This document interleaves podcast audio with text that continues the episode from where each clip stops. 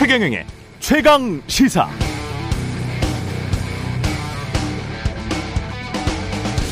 네, 2016년 5월 청와대 홈페이지는 박근혜 대통령의 외교 성과를 알리고 있습니다. 제목이 한국 이란 정상회담 계기 역대 최대 42조 원 경제 외교 성과 창출. 지금과 같은 점은 역대 최대 경제 외교 성과를 창출했다는 대통령실의 홍보.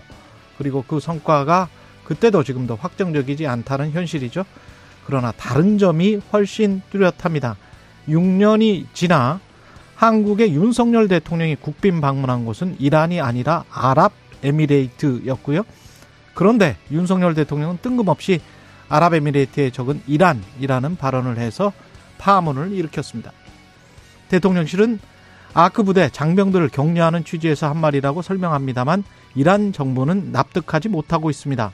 불과 6년 전에 한국 대통령이 이란에 가서 역대 최대의 경제 외교 성과를 냈다고 스스로 홍보했었습니다. 국제 정세는 언제 어떻게 변할지 예측하지 못합니다. 우리는 미국 같은 슈퍼 강대국도 아닙니다. 말 한마디에 천냥빛 감는다는 말도 있지만 새치 혀가 사람 잡는다 이런 속담도 있습니다. 대통령의 아랍에미레이트에 적은 이란 이란 발언 직후에 한 외교 전문가는 자신의 SNS에 정말 이래서는 안 되는데 라며 깊은 한숨을 쏟아내더군요. 정말 이래서는 안 되는데요. 네, 안녕하십니까. 1월 18일 세상에 이익이 되는 방송 최경련의 최강시사 출발합니다. 저는 KBS 최경련 기자고요. 최경련의 최강시사 유튜브에 검색하시면 실시간 방송 보실 수 있습니다. 문자 참여는 짧은 문자 50원, 기문자 100원이 드는 샵9730 또는 유튜브 무료 콩 어플 많은 이용 부탁드리고요. 오늘 최강시사 이태원 참사 국조투기 위원 용해인 의원 그리고 국민의힘 당권 주자로 1위로 급부상하고 있는 김기현 의원 만나보고요. 앞서 오프닝에서 언급한 윤석열 대통령 발언의 경제 외교적 파장, 한양대학교 이희수 명예 교수와 자세히 짚어보겠습니다.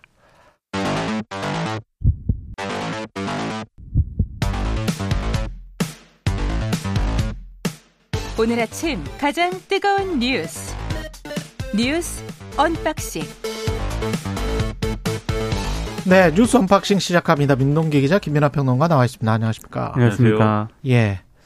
이란 이야기를 먼저 할 수밖에 없네. 이게 좀 파장이 확산되는 것 같습니다. 일단 이란 정부가 예. 한국 대통령의 발언을 심각하게 보고 있다면서 공개적으로 일단 입장 표명을 요구를 하고 있고요. 어, 우리 외교부 같은 경우에는 일단 최소한 이 파문 진화에 나서고는 있는데 이 발언의 외교적 파장을 좀 주시를 하고 있는 상황인 것 같습니다. 어제 국회 외교통일위원회까지 이 논란이 좀 번지고 있는데요. 우상호 민주당 의원 같은 경우는 특정 국가 간 관계에 대해 말하는 것은 외교적인 잘못이다. 외교 참사가 반복이 되고 있다라고 비판을 했고 정진석 국민의힘 의원 같은 경우에는 아랍에미리트 국민들은 이란을 최대 위협 국가로 보고 적대적 의식이 있다. 아랍에미리트가 안보적으로 불안하니까 우리 국방력을 가져다 쓰는 것이고 이란의 위협에 대비하기 위한 것이다. 어제 이제 이렇게 또 반박을 하기도 했는데요. 아, 일단 일각에서는 대통령실 참모들이 대통령에게 브리핑을 잘못한 것 아니냐. 또 이런 비판을 또 제기를 하고 있습니다. 그래서 참모들이 좀 책임을 져야 한다라는 그런 주장도 나오고 있는데요. 근데 반면에 대통령 본인의 잘못이 더 크다는 그런 지적도 있습니다. 왜냐하면 이 대통령 발언의 참모들이 또 세세하게 개입을 하는 게 불가능하기 때문에 음. 결국에는 대통령의 국제관계에 대한 잘못된 인식에서 이번 사태가 비롯된 것이다라는 비판도 나오고 있습니다. 이제 대통령이 이제 해외 순방 과정이나 또 특히 군 해외에 파병된 군 부대 이런 좀 민감할 수 있는 대목에 대해서는 마인드를 좀 바꿔야 될 것 같아요. 왜냐하면 대통령이 아무리 성실하게 뭐 보고를 받고 자료를 통해서 판단하고 그렇다 하더라도 여러 가지 말을 하다 보면 그 잘못된 말이 사람이기 때문에 나올 수 있는 거거든요. 그러면 그런데 그렇게 잘못된 말이 나왔을 때 이렇게 외교적 파장이 커지고 음. 그게 우리 국익 훼손으로 이어지는 거는 뭐 당연한 거 아닙니까? 그러니까 앞으로는 이런 마인드를 좀 바꿔야 된다. 그래서 오히려 이런 자리일수록 말을 조심하고 특히 이제 다른 나라의 어떤 다른 나라 간의 관계에 대해서 이렇게 함부로 얘기하는 그런 것들은 이제 없어야 된다. 그 점을 이제 명심을 해야 될 것 같고 그다음에 이 문제를 수습하는 데 있어서 저는 이제 뭐 이게 예를 들면 우리가 어떤 정책적으로 앞으로 이란을 뭐 적대하겠다고 뭐 한 건 아니잖아요. 물론 이제 민감한 사안이 여러 가지가 있습니다만 예를 들면 이란이 이제 석유 대금을 뭐 언론에 많이 보도가 되더라고요. 우리가 이제 70억 달러. 네. 갖고 있는 게 또 있고 예.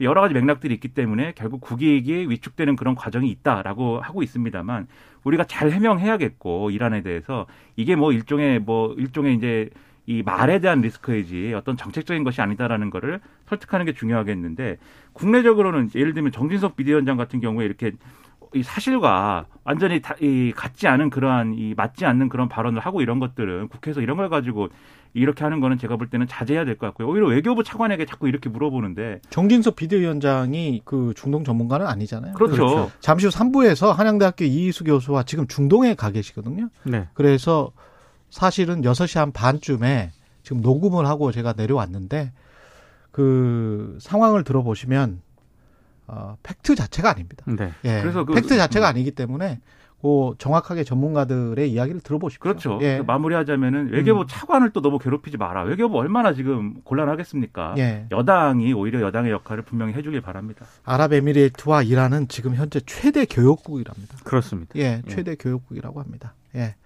지금 저 검찰이 김성태 전 쌍방울 회장 13시간 동안 조사를 했고요. 조사를 완료를 했습니까? 오늘 오전 0시쯤에 종료가 됐습니다. 예, 구속영장은 청구할 것이고. 오전에 이제 김성태 전 네. 회장을 다시 불러가지고요. 어, 조사를 또 할 계획인데 네. 에, 오늘 중으로 구속영장을 청구할 것으로 일단 언론들이 예상을 하고 있습니다. 혐의가 너무 많아요. 음. 쭉 불러드리면 횡령 및 배임 혐의, 자본시장법 위반, 뇌물공여, 외국환 거래법 위반. 이제 이거는 잘 안 알려져 있고 여기에 더불어서 이제 대북 송금 의혹, 이재명 민주당 대표의 변호사비 대납 의혹 이런 것들 의혹을 받고 있는데 아, 일단 어제 인천공항에 도착을 했을 때 기자들이 물었습니다. 이재명 대표 혹은 이 대표 측근 누구와도 접촉한 적이 없느냐 이렇게 질문을 하니까 전혀 모른다라고 답을 했고요. 자신 때문에 열심히 일한 사람들이 상처를 받았다. 검찰에서 다 밝혀질 것이다. 이렇게 얘기를 했습니다. 이재명 대표하고는 잘 모른다라고 이제 그런 취지의 답변도 했는데요. 일단 검찰은 쌍방울 그룹의 전환사채 편법 발행과 유통 등으로 부당하게 챙긴 이익이 이재명 대표의 변호사비 대납에 사용됐을 가능성이 있다. 이렇게 의심을 일단 하고 있는 그런 상황인데 이재명 대표는 김성태라는 분의 얼굴도 본 적이 없다. 이렇게 이제 밝힌 적이 있거든요. 예.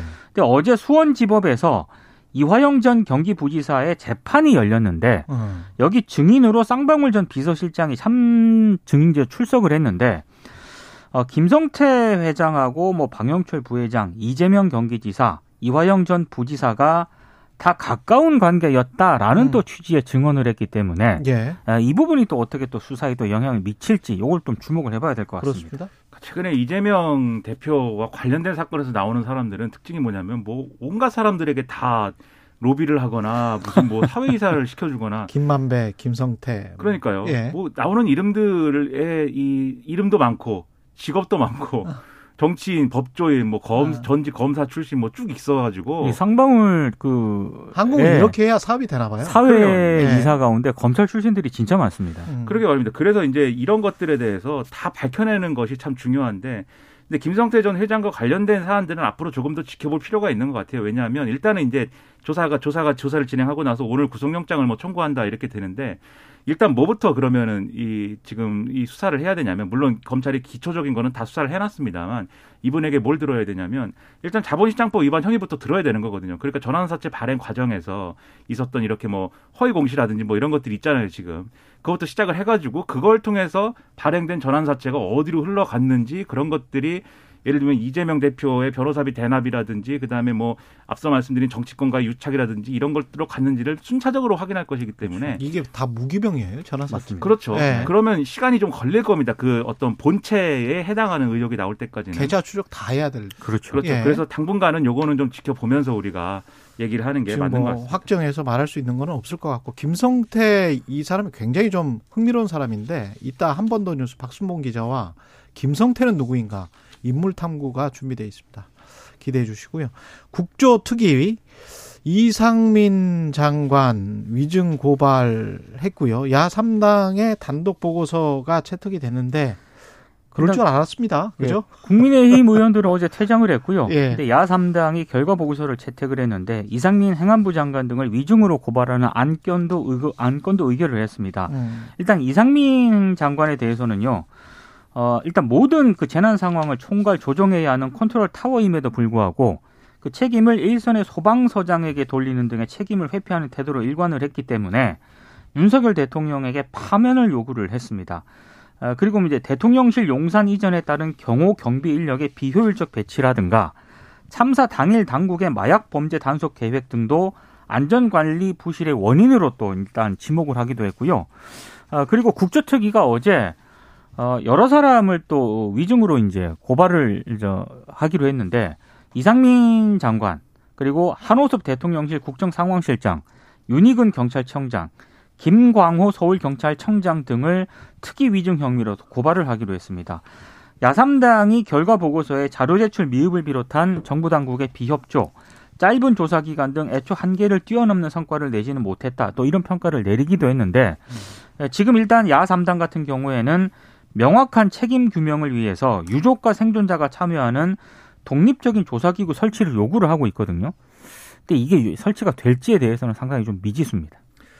그러니까 참 이 국조특위가 결국은 이제 이렇게 결말이 난 거에 대해서는 참 유감스러운 대목들이 많은데 마지막까지 또 그리고 조수진 의원 이상한 청담동 그러니까 술집 네. 이야기를 왜 거기서 저기 이게 합리적으로 이해가 안 되는데 그게 왜 여기서 이 국정조사에서 청담동 술집 이야기가 나와야 되죠? 그래서 어제 또 유족들이 거세게 또 항의하고 이러다가 뭐 퇴장을 당하고 누가 정쟁으로 만들고 있는 예. 건지 야당의 국정조사 특위 위원들이랄지 야, 여당의 여당의 국회의원들도 좀 한번 생각을 해보세요. 예. 그러니까 말입니다. 이 국정조사라는 것에 대해서 여당이 이제 어떤 진행 과정에서 나온 여러 가지 의혹이라든지 그리고 어떤 보고서의 결론이라든지 이런 것들이 동의 안 할 수 있습니다. 뭐 정치적인 입장이든 뭐 아니면 뭐 다른 입장이든 간에 동의 안 할 수 있고 문제 제기할 수 있는데 지금 말씀하신 것처럼 그것을 어떤 정치적 공방의 모습처럼 보이지 않게 하는 것은 중요한 일이거든요. 오히려 국정조사에 아 여당인데 저렇게 어쨌든 열심히 참여했구나 그리고 뭔가 밝혀내려고 노력했구나 이런 것들을 유가족들에게 보여주고 신뢰를 얻어야 되는 건데 지금 이게 한참 어긋나는 거예요. 조수진 의원 발언 같은 거는. 그러니까는 조수진 의원이 주장하고 싶었던 거는 뭔가 민주당의 사실이 아닌 거의 내용을 보고서에 담고 이렇게 뭐 주장하는 것은 문제다 뭐 이렇게 주장을 하려고 한 건데 그렇게만 그럼 그 거기에 해당하는 얘기를 하면 되지. 그렇죠. 민주당은 언제나 거짓말을 하지 않느냐라는 식의 그래서 지난번에도 뭐 이 청담동 술자리 의혹이 있었는데 이렇게 얘기하면 네. 유족들이 그거에 대해서 어떻게 듣겠습니까? 그러니까 그런 모습을 보여주는 것이 정말 안 좋고 그리고 조수진 의원 더불어서 이제 유족들이 많이 문제 제기하는 게 전주의 의원인데 전주에는 국정조사 과정에서 막 다른 데 막 갔다 오고 막 이러지 않습니까? 그랬죠. 이런 모습을 보여주면 안 되는 거거든요. 결론과 별개로 그런 점에서는 참 그런 대목이 가장 아쉽고 뼈아픈 그런 대목이 아닐까 싶습니다. 잠시 국조특위위원 용해인 의원 연결해서 자세한 이야기는 들어보겠습니다. 그리고 윤석열 대통령과 나경원 전 의원 정면 충돌하는 양- 양상이네요. 참 이례적인 풍경이 예. 벌어지고 있습니다. 일단 그 저출산 고령 사회위원회 부위원장직을 해임을 했잖아요. 예. 근데 해임과 관련해서 나경원 전 의원이 대통령의 본의가 아니라고 생각한다라는 취지로 이제 얘기를 하니까 김대기 대통령 비서실장을 통해서 윤 대통령이 아, 정확한 진상 파악에 따른 결정이다라고 지금 반박을 어제 했습니다. 그러니까 대통령의 생각은 아닐 거야라고 이제 나경원 전 의원이 얘기를 하니까 대통령 비서실장이 정확하게 진상 파악하고 해임한 거야라고 이제 응수를 한 그런 상황인데요. 일단 윤 대통령이 사실상 나경원 전 의원은 내 사람이 아니다라고 공표를 한 것으로 일단 언론들이 이렇게 해석을 하고 있고요. 네. 물론 일각에서는 어, 윤 대통령의 노골적인 당대표 선거 개입 아니냐 이런 비판도 제기가 되고는 있습니다만 어, 국민의힘 분위기는 좀 다른 것 같습니다. 여당 초선 의원 어제 여, 48명이요. 성명을 냈는데 말로는 대통령을 위한다면서 대통령을 무능한 리더라고 모욕하는 건 묵과할 수 없는 위선이다. 대한민국에서 추방돼야 할 정치적 사기 행위다. 그러면서 나경원 전. 예. 나경원 전 의원에게 대통령에 대한 또 공식 사과를 촉구를 했거든요. 예. 어, 여기에 대한 나경원 전 의원 측의 반응은 일단 어, 입장문과 초선 의원 성명서에 대해서 특별한 입장이 없다라고 얘기를 하고 있는데 점점 나경원 전 의원이 고립되는 그런 양상입니다. 대한, 대한민국에서 추방은 좀 너무 너무 하죠. 아좀 이례적인 갑자기 풍경이에요. 저 개그맨 이 김명조 선생님 생각나네요. 지구를 떠나거나. 예, 지구를 떠나거나. 이게 뭐 계속 이제 어떤 공세 수위로 예. 올리다가 올리다가 결국 대한민국 추방까지 나왔는데 예. 그러니까는 저는 이제 이좀 어, 해석을 하더라도 그러니까 대한민국에서 뭐 나경원 전 의원을 추방하다는 얘기는 아닌 것 같아요. 그러니까 뭐 어떤 행위에 대해서 추방하다는 건데 그 행위도 네. 지금 말로는 대통령을 위한다면서 대통령을 무능한 리더라고 모욕하는 것은 묵과할 수 없는 위선 요게 해방 이- 그렇죠. 추방돼야 된다고 한 건데 그런 적이 있어요? 나경원 전 의원이? 그런 적이 있는지도 의문이고 이렇게 네. 얘기한 게 뭐 이 이분들이 볼 때는 위선일 수는 있지만 그거를 네. 대한민국에서 추방을 해야 되는 일인가요? 잘 모르겠고 그리고 이제 대통령실이 직접 나서가지고 이렇게 어 때린 것도 이제 이례적이죠. 근데 저는 이제 나경원 전 의원이 좀 말을 잘못 썼다고 보는 게 그러니까는 자신의 어떤 해임이 대통령의 본의 본의가 아닐 것이다라고 얘기를 했지 않습니까? 근데 네. 본의가 아닌 건 아니죠. 이제 본의인데 나경원 전 의원이 주장했어야 되는 거는 오해가 있는 것 같다. 내가 억울하다. 내가 이 오해를 풀고 싶다. 내가 잘해보겠다. 뭐 이런 얘기를 했어야 되는데 본의가 아니다라고 그러면 그건 누구의 의지라는 겁니까? 이상해지잖아요, 얘기가. 그러니까 대통령실이 거기에 대해서 치고 나오는 거거든요. 그러니까 이런 것은 이제 빌미를 줬다고 보지만 어쨌든 전반적으로 나경원 전 의원에 대해서 어, 출마하면 가만 안 두겠다는 식의 어떤 분위기가 막 이렇게 형성되고 있는 그런 국면인 건 맞는 것 같고 그런 점에서 또 하나 제가 상당히 의미심장하게 본 게 홍준표 대구시장입니다. 예, 네. 그렇죠. 그 홍준표 대구시장은 뭐 하루에 중앙 정치에 관심 쏟는 시간 한 30분 정도밖에 안 된다라고 얘기를 했지만 굉장히 무시무시한 얘기를 많이 쓰고 있잖아요 소셜 미디어에 예. 이제 어제도 쓴 얘기를 보면은 뭐 이 나경원 전 의원 이렇게 하면 안 된다 잘못했다 뭐 이렇게 막 얘기를 하면서 마지막에 이뭐 어, 이 건물 투기를 했다는 의혹 때문에 장관이 안 됐다는 얘기도 있는데 아. 그런 것부터 해명해야 되지 않느냐라고 썼거든요.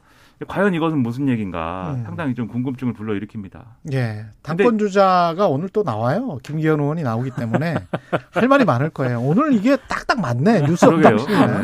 최강 시사. 우리의 예. 말을 줄이려는 예. 근데 이제 저는 그 점은 하나 이제 얘기하고 싶은 게 이게 예를 들면 나경원 전 의원의 뭐 건물 투기 의혹이 있어가지고 전당대회 쟁점이 될 만한 사안이다라고 하면은 나경원 전 의원이 출마했을 때 예를 들면 다른 상대 후보들 측에서 우리가 이런 제보를 받았는데 이거 사실이냐 이렇게 물어보고 나경원 전 의원 그거에 대해서 여러 자기 딴에 뭐 해명할 얘기가 있지 않겠습니까? 음. 해명을 하고 그 결과에 대해서 당원들이 판단하고 그, 그 판단 기준대로 투표를 하면 되는데 지금 이런 얘기가 막 쏟아져 나오는 거는 결국은 나경원 전 의원 출마하지 마라 주저앉히려고 하는 맥락인 거잖아요. 예. 대통령실이 나오는 것도 그렇고 이른바 친윤계 초선들의 행위도 그렇고 뭐 다 그런 거지 않습니까? 그럼 그게 국민들 눈에 좋게 보이겠느냐 이런 게 의문인 거죠. 대통령이 지금 해외에 나가 있잖아요. 예. 근데 비서실장을 통해서 이렇게까지 이제 입장 표명을 한 거는 그렇죠. 단순히 나오지 마라 그 이상의 의미를 담고 있는 것 같습니다. 조심해라는 경고성 나오면 메시지로도 뭐 어떻게 보입니다. 하겠다 뭐 이런 의미까지 좀 내포하고 있는 게 아닌가 예. 그런 생각이 좀 드네요. 진짜 그런 거라면 너무 예. 무서운 세상이고요. 오늘 그게 최- 아니었으면 합니다. 오늘 최초로 준비된 아이템 다 할 수 있을 것 같습니다. 마지막 하나만 마치고 하죠. 민주당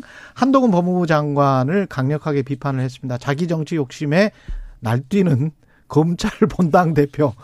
야, 좀 워딩들이 정말 정치권의 워딩들은 정말 세군요. 그러니까 한동훈 네. 장관이 이제 어제 국회 출 출석을 하는 길에 기자들 질문을 받았거든요. 네. 그래서 이제 김성태 쌍방울 전 회장과 관련해서 KBS 인터뷰도 하고 막 그랬잖아요. 예. 그 부분을 언급을 하면서 자기에게 유리하게 보도되게 하고 관련자들에게 일종의 말맞추기 신호를 보내는 것은 과거에 자주 있던 일이다.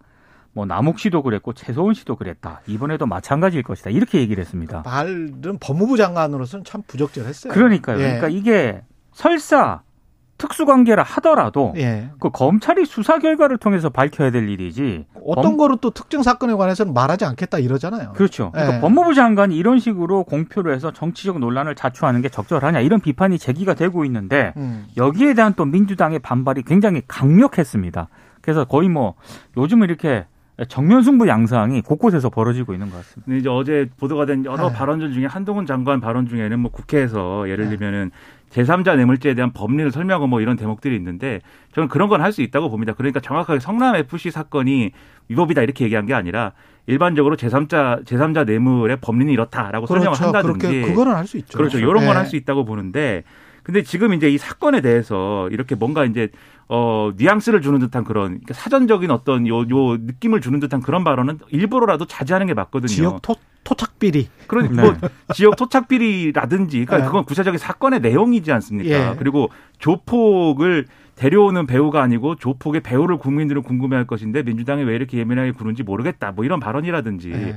이런 건 이제 정쟁적인 소지가 있는 발언이고 그런 얘기들은 평론가들이 하면 됩니다. 저희들 아니면 평론가들이 하면 여당의 국회의원들이 해도 돼요. 그렇죠. 근데 법무부 장관이면은 이건 늘상 사실은 지금의 국민의힘이 야권일 때 추미애 장관이랄지 뭐 이렇게 박봉계 장관이랄지 너무 정치적인 발언을 한다 수사에 개입하는 거 아니냐 이러면서 계속 비판했던 것과 똑같이 지금 행동을 하고 있기 때문에 그렇죠. 이상한 거예요. 예, 자제하는 게 좋고 민주당도 너무 전선 넓히는 거 좋지 네. 않고 과거에 이제 국민의힘 지금 소속된 분들이 수사받을 때 또 당 지도부랑 의원들이 막 대거 몰려가서 항의하고 비슷하게 또 비슷한 상황이 벌어지지 않습니까?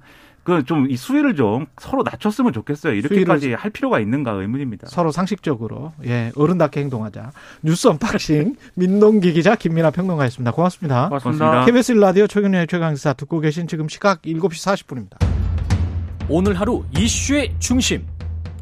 당신의 아침을 책임지는 직격 인터뷰. 여러분은 지금 KBS 일라디오 최경영의 최강 시사와 함께하고 계십니다. 네, 이태원 참사 진상 규명과 재발 방지를 위한 국정조사 특별위원회가 어제 활동을 마쳤습니다. 여야는 결과 보고서 채택을 놓고 이견을 좁히지 못했고 결국 야 3당이 보고서를 단독 채택했습니다. 예상을 했던 일이긴 합니다만은 씁쓸하네요. 기본소득당 용해인 의원 전화로 연결돼 있습니다. 안녕하세요. 네, 안녕하세요. 용혜인입니다. 예, 55일간의 국정조사 활동은 어제로 다 끝난 거죠? 네, 일단은 국정조사 결과 보고서 채택을 마지막으로 이제 55일간 달려온 국정조사는 끝을 맺었습니다. 어떠셨어요? 총평은? 어, 참, 어, 많은 부족함도 있었고, 한계도 있었습니다. 그, 음. 유가족분들이, 어, 이 국정조사의 부족함을 이야기하시는 부분들이 저도 참 많이 뼈 아프기도 했는데요. 예. 여러 가지 어려움 속에서도 이 참사의 구체적 책임이 행정안전부, 경찰, 서울시를 비롯한 국가에 있다는 것을 어느 정도 분명하게 드러낸 것은 예. 이 국정조사의 성과다라는 생각을 합니다. 그래서 앞으로 어, 어제로서 국정조사는 끝이 났지만 이 국정조사의 결과가 또 새로운 시작점이 될 수 있도록 국회가 좀 더 많은 책임을 해내야 되지 않을까라고 생각하고 있습니다. 지금 말씀하신 그 책임이 행안부 뭐 서울시에 있다. 이거는 이제 단독 보고서에 적시를 했을 텐데 야 3당이 채택한 이 단독 보고서의 어떤 부분을 여당이 문제를 삼은 겁니까? 네, 일단은 그 사실 보고서 내용 자체가 합의가 되지 않아서 예. 저는 이제 보고서 자체에 합의되지 않은 안건을 왜 상정하냐 이런 이제 논란이 개의를 하면 이어질 것이라고 예상을 했습니다. 그런데 좀 전혀 예상과 다르게도 이제 야당 의원들이 어 이제 이상민 장관을 비롯한 책임자들을 고발하는 문제가 계속해서 좀 어, 논란이 됐었습니다. 아, 어제? 회의에서. 예. 그래서 어, 이 보고서 내용이 아니라 이 어떤 야당 의원들의 연명으로 이 책임자들을 고발하는 것조차 못하게 막겠다라는 예. 것은 결국에는 이상민 장관 지키기라고 볼 수밖에 없지 않나라는 음. 생각이 좀 들었습니다. 그 여당 입장에서 제가 말씀을 드려보면 이상민 장관에 대한 국정조사 책임 소재가 확실하게 확인된 게 없는데 왜 고발했냐? 그것부터 정쟁이 아니냐? 그렇게 지금 여당은 이야기했던 거 아닌가요? 사실 이제 책임은 분명하게 드러났습니다. 그러니까 예. 그 재난관리 주관 기관을 정하지 않았다라고 계속해서 답변을 하다가 음. 이 재난관리 주관 기관을 행안부가 정하도록 되어 있는 시행령 을 들이미니 아, 사실은 행정안전부가 재난관리 주관 기관이었다라고 말을 바꿨는데요. 시인했죠. 예. 네, 이 재난관리 주관 기관은 바로 해야 되는 역할들이 있습니다. 이제 중수본을 설치하고 이제 피해자 들 간의 연락 체계를 구축하고 또 유관기관들이랑 어, 다른 부처들과의 협력 체계를 유지하고 이런 것들을 해야 합니다. 예. 그런데 행정안전부는 어, 참사 직후에 그런 것들을 전혀 하지 않았습니다. 어, 중대본도 대통령 지시로 어, 몇 시간이 지나고 나서야 설치가 되었죠. 예. 어, 이 부분에 대한 책임이 없다라고 어, 이야기하기는 어렵고 예. 그리고 이것을 어, 이것에 동의하기가 어렵다면 여당의 의견을 야당의 의견과 병기하는 식으로 어. 동등하게 나열하는 식으로 이제 보고서를 함께 채택하자라고 제안했음에도 불구하고 어, 이것조차 이루어지지 않은 것은 예. 저는 그냥 보고서를 채택할 의지가 전혀 없고 어, 이, 이상민 장관 지키기 말고는 이 국정조사에 참여하는 어, 목적이 없는 거 아니냐 이렇게밖에 좀 생각이 들지 않습니다. 이, 이상민 장관 위증 고발과 관련해서는 어떤 내용을 위증했다는 거예요? 예, 일단은 이 재난관리 주관기관에 대해서 행정안전부 장관이 계속해서 이제 부인했었던 것. 부인을 했었던 네. 것이 이제 일차적으로 위증일 위증이다. 것이고요. 예. 예. 그리고 이제 그 유가족 명단 관련돼서 예. 계속해서 명단을 갖고 있지 않다. 않다. 네, 심지어는 2차 청문회를 하는 날까지도 오늘까지도 행정안전부는 유가족 연락 어, 연락처를 갖고 있지 않다, 명단을 갖고 있지 않다라고 말을 했습니다. 근데 예. 이 부분이 이제 서울시와의 어, 진술에 충돌이 있었고, 어, 그리고 유가족 명단을 갖고 있다는 것이 국정조사 과정을 통해서 밝혀졌습니다. 그래서 음. 어, 이 부분에 대한 위증 고발을 하는 것이고, 이에 대해서는 이제 사법적 판단이 남아 있는 영역이 될 것입니다. 이- 이상민 장관의 위증이 지금 청문회에서만의 문제입니까? 아니면 다른 것도 있었습니까? 어, 제, 제가 보기에는 예. 어, 어제 이제 국정조사가 끝나지 않았습니까? 네. 네. 어제까지도 사실 어떤 계속된 거짓 진술과 자, 어, 책임 회피를 일관했습니다. 그러니까 음. 자료를 국회의원들에게 제출하게 되어 있는데요. 예. 이 제- 자료 제출을 하는 과정에서도 계속해서 어, 이제 말이 바뀌고 어, 거, 거짓말을 하고 있는 것이 이제 확인이 됐습니다. 뭐 이 아까 그 재난관리 주관기관을 예로 들면요, 1월 13일 같은 경우에는 재난관리 주관기관을 정하지 않아서 위기 징후 감시 및 평가 보고서를 관리하지 않고 있다라고 답변을 했는데요. 어제 제출한 자료에서는 행안부가 재난관리 주관기관 역할을 수행했고 중수본 대신 중대본을 바로 설치했다라고 아. 말을 바꿨습니다. 네, 그래서 어, 이런 부분은 이제 국정조사 마지막 날까지 음. 그리고 서면으로 제출한 자료마저 앞뒤가 맞지 않는 말로 일관을 하고 있는 것이고 마지막까지 책임을 회피하고 어, 밥 먹듯이 위증을 하고 있는 것이다라고 보여집니다. 여당의 전주의 의원은 모든 책임을 윤석열 정부에게 덮어 씌우려고 국정조사가 시작됐고 그렇게 진행됐다 이런 이런 발언인데 어떻게 보세요? 어, 국정조사는 정부의 책임을 묻기 위한 겁니다. 책임을 음. 밝히고 책임을 져야 할 부분이 있다면 책임을 묻는 것이 당연히 국회가 해야 할 입법부로서의 역할일 것이고요. 예. 그럼에도 불구하고 정부에 대해서 어떤 책임도 묻지 말아라 라고 이야기하는 것은 어, 이 참사에 대해서 윤석열 정부가 계속해서 보여주고 있는 우리는 최선을 다했다, 책임이 없다 라는 일관된 태도의 연장선상에 저는 있다고 생각합니다. 어, 사실 책임을 떠, 뭐, 뒤집어 씌운다라고 이야기하셨는데 전재 의원님이 예. 윤석열 정부의 그 누구도 지금까지 책임지지 않고 있습니다. 도대체 음. 어떤 책임을 뒤집어 씌웠다는 건지 저는 좀 납득하기가 어렵고요. 예. 앞으로는 더 큰 책임을 윤석열 정부가 지셔야 된다라고 저는 생각합니다. 조수진 의원의 청담동 술자리 의혹 언급은 그게 왜 나온 건지도 궁금하고 유족의 반발도 굉장히 컸던 것 같습니다. 네, 이제 뭐, 그 이상민 장관에 대한 여러 가지 책임들이 뭐, 이 청담동 술자리 의혹처럼 가짜 뉴스다. 네, 가짜 뉴스다, 다, 뭐, 거짓말이다, 뭐, 네. 사실관계를 확인할 수 없다, 뭐, 이런 취지였던 것 같은데요. 음.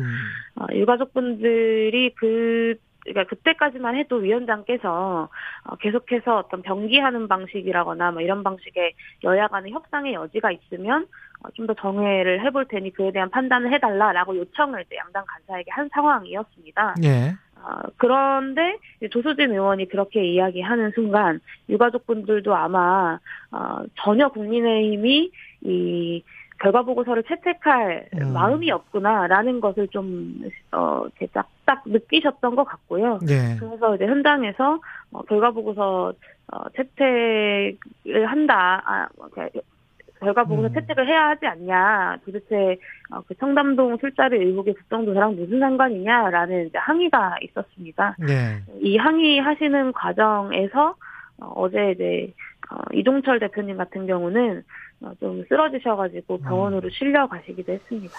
근데 여당이 여당의 의견을 병기하는 결과 보고서를 채택하는 것과 야 3당의 단독 보고서를 채택하는 것은 그 위상이 확 다른가요? 그 법적으로도 좀 다릅니까?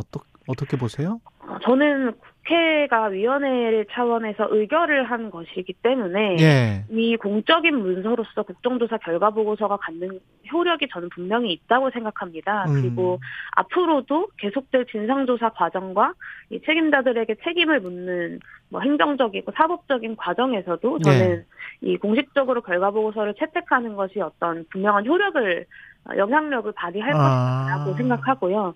그런 면에서 사실 어, 절대 결과 보고서 채택을 할 수 없다, 병기도 할 수 없다라고 어, 국민의힘이 일관했던 것은 어, 야당으로서도 어, 좀 납득하기가 어려운 측면이긴 합니다. 만약에 제가 여당이었다면 저는 결과 보고서 채택을 병기하는 식으로 했을 것 같습니다. 그 앞으로도 진상 조사가 더 이루어져야 된다.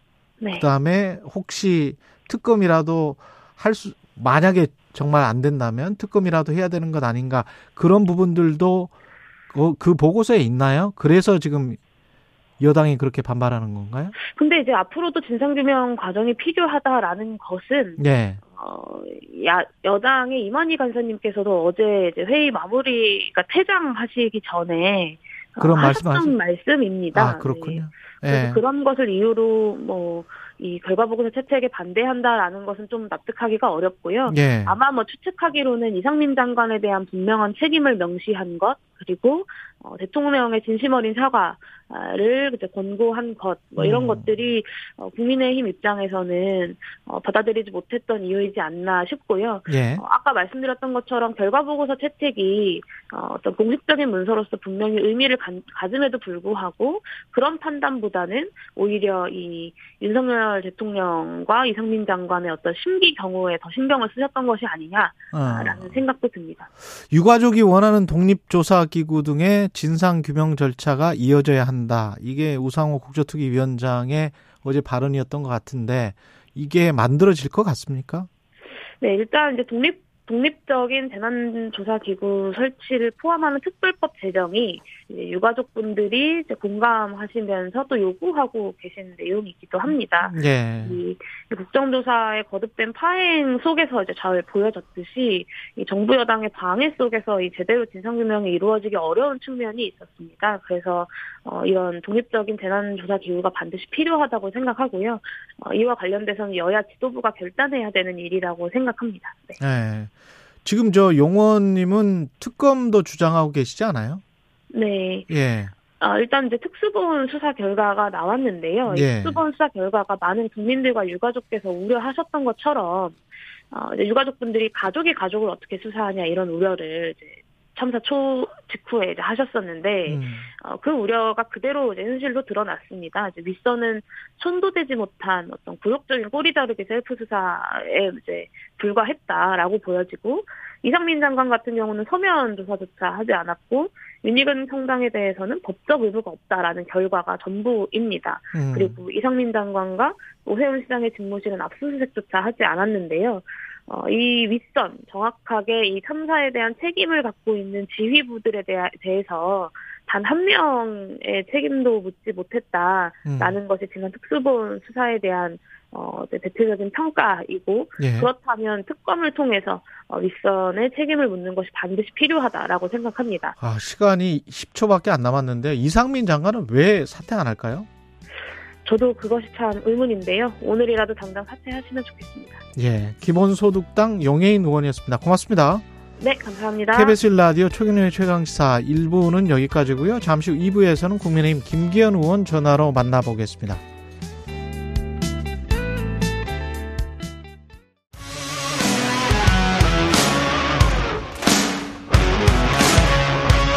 오늘 하루 이슈의 중심 최경영의 최강 시사 네, 국민의힘 당권 주자들 차례로 만나보고 있습니다. 오늘은 김기현 의원 전화로 연결돼 있습니다. 안녕하세요, 의원님. 네, 반갑습니다. 김기현입니다. 예, 지금 오늘 나온 것 보도 보셨는지 모르겠습니다만 뉴시스가 국민 리서치 그룹과 에이스 리서치에 의뢰해서 지난 14일부터 16일 사이에 조사한 결과입니다. 여당 지지층에게 물었습니다. 당대표 적합도. 김기현 의원님이 35.5%, 나경원 전 의원이 21.6%, 오차범위 밖으로 지금 앞서고 있고요. 자세한 내용은 중앙선거 여론조사심의 홈페이지를 참조하시면 되겠습니다. 지금 추세가 거의 뭐 수직 로켓 뭐 이렇게 발사되는 것 같은 기분 좋으시겠습니다. 뭐 기분 좋다기보다 열심히 일하는 성과가 나고 있는 것이니까 더 네. 열심히 일을 해야 되겠죠. 그 근데 이게 지난번에 어 29.2, 23.5뭐 이렇게 나왔었을 때가 이- 있었거든요. 김기현 의원이 요- 그렇죠. 예. 지난주엔 같던데요. 예, 예. 최 최초로 앞섰던 때죠, 그때가. 그렇죠. 맞습니다. 예. 그때가 최초로 왔을 때죠. 예. 예. 그러면 이게 추세라고 보여지는 건데 이게 뭐가 영향을 미쳤을까요? 음, 아마도 그동안 김기현에 대한 인지도가 별로 없었다. 그러니까 대통령 선거를 뭐 두 번, 세 번씩 나온 사람, 전국 단위 선거를 계속 나왔던 사람, 뭐 전당대 출마를 했던 경력이 있는 사람, 여기에 비해서 제가 전당대회나 전국 단위 선거를 나온 적이 없었으니까. 예. 그러다 보니까 아무래도 인지도, 김기현이가 누군지를 잘 모르는, 예, 그래서 인지도가 좀 낮은 것이 저희 지지도에 나쁜 영향을 미쳤던 것이고요. 사람을 잘 모르는데 지지한다 이렇게 할 수 없지 않겠습니까? 예. 근데 그 일반적인 정서라고 본다면 이제 인지도가 조금씩 개선되고 있는 거죠. 전당대회 후보가 누군지 어. 관심을 가지게 되고 또 특히 뭐 언론에서 그 부분에 대해서 집중적으로 좀 많은 거- 보도를 하고 있다 보니까 예. 사람을 이제 쳐다보게 된 거죠. 김건희가 누구지 하고 쳐다보니까 예. 어그 사람 괜, 괜찮네. 어그 앞으로 잘 할 수 있겠네라고 하는 그런 긍정적 평가가 높아지고 있다고 보고요. 그러니까 앞으로 앞으로도 인지도가 개선되는 만큼 지지도 더 높아질 가능성을 충분히 갖고 있다. 저는 그렇게 나름 판단을 하고요. 그렇군요. 이런 판단의 아마 근거에는 윤석열 대통령과 호흡을 잘 맞춰서 윤석열 정부를 성공시키고 다음 총선, 내년 총선을 승리로 이끌 수 있는 자- 사람이 누구냐. 음. 그런 면에서 본다면 여- 지금 나와 있는 여러 후보들보다 훨씬 편향성도 좋고 또 당내 분열이나 갈등 없이 잘 대통합을 해- 해온 경력 이런 것이 아마 저 김기현에게 좋은 점수를 주고 있는 건 아닌가 이렇게 나름대로 평가하고 있습니다. 편향성도 적다 이런 말씀을 하셨는데요. 그러면 지금 나와 있는 그 당 후보들 중에서 편향성이 좀 높다라고 생각하시는 분들이 누굴까요? 뭐 어떤 후보를 지칭해서 말씀드리기는 그런데요. 예. 가령 뭐 내가 대표가 되면 나하고 반대되는 사람 그런 사람에 대해서는 공천을 하지 않겠다. 뭐 이렇게 얘기를 하면 어. 그런 것은 별로 그렇게 바람직하지가 않은 거죠. 당 대표가 자기하고 뜻이 다르고 해서 공천에 따르겠다 그러면 예. 그건 그것은 당 대표로서의 리더십에 문제가 있는 것이 아니냐 저는 그런 생각을 합니다. 예. 그래서 그런지 뭐 연포탕 이야기를 요새 연대 포용 통합 이야기를 하는데요. 그게 그 나경원 전 의원도 포용하는 걸까요? 이 연포탕은? 예, 실제로 저는 사실 뭐 얼마 전에 예. 제가 뭐 처음부터 계속 했던 말이긴 한데 얼마 전에 또 그 부분을 답변을 했더니 이상하게 해석을 하시던데 예. 김장연대라는 부분에 대해서 처음에 예전에 김장연대가 예. 그거 그 이제 공식 발표할 거냐 그래서 제가 공식 발표할 생각이 없다라고 공개적으로 입장을 밝힌 적도 있었고 예. 그 후에 이제 김장연대가 뭐지 됐냐 하고 저는 김장연대라는 용어를 쓴 적이 없지만 예. 그렇게 질문하시니까 이제 김장처럼 끝이 났다. 음. 김장만 가지고 밥을 먹을 수는 없지 않느냐. 음. 국민들이 밥상에 김장 김장도 올리고 된장찌개도 올리고 또 거기 순두부도 올리고 국도 올리고 밥 하더니 예. 이제 김장은 이제 숙성되도록 놔두고 예. 그 김장도 나중에 맛있는 숙성이 되었을 때 밥상에 올려야 되니까 놔두고 예. 된장찌개 국 끓이고 밥 밥하러 가겠다 그렇게 말씀드린 적이 있었고 계속해서 그렇게 입장을 밝혀오고 있는데 음. 저거 하기가 김장철 다 지났다 했더니 그러면 김장연대는 폐기된 거냐 뭐 이렇게 또 예, 예. 이상하게 예. 기사를 썼더라고요. 예, 예. 이상하게 곡해한 기사를 써놔서 예. 저는 뭐, 기- 뭐 아니다? 가지고 있는 예, 자질도 훌륭한 분이고 예. 정무적 판단력이나 또 당내에서 영향력이 아주 뛰어난 분이기 때문에 같이 가야 될 우리 동지지. 장재원 의원도 뭘, 예. 예, 뭐 배제할 대상이라고 이상하게 그렇게 국회에 써놓은 기사를 보고서 음. 어참 해석도 참 이게 이렇게도 해석하는 거라는 생각이 들었는데요. 예. 장재원 의원 말할 것도 없고 나경원 의원도 굉장히 훌륭한 인재시죠. 예. 제가 여러 차례 말씀드렸습니다만 우리 당의 훌륭한 자산이고 그동안 정치 역정들을 보면 저하고도 매우 비슷한 생각을 많이 가져오셨던 분이기 때문에 예. 같이 힘을 합치면 더 큰 효과를 낼 수 있을 것이다. 예. 라는 생각을 지금도 저는 그때나 지금이나 가지고 있고요. 어. 그 외에도 지금 뭐 뛰고 있는 뭐 안철수 후보 또 뭐 윤상현 후보 또 뭐 그 그 조경태 후보 같은 분들도 예. 다 나름대로 역량이 있어서 4선 5선씩 하고 있는 사람들 아니겠습니까? 예. 그래서 그런 분들하고 다 함께 연대하고 포용하고 통합해서 가야죠.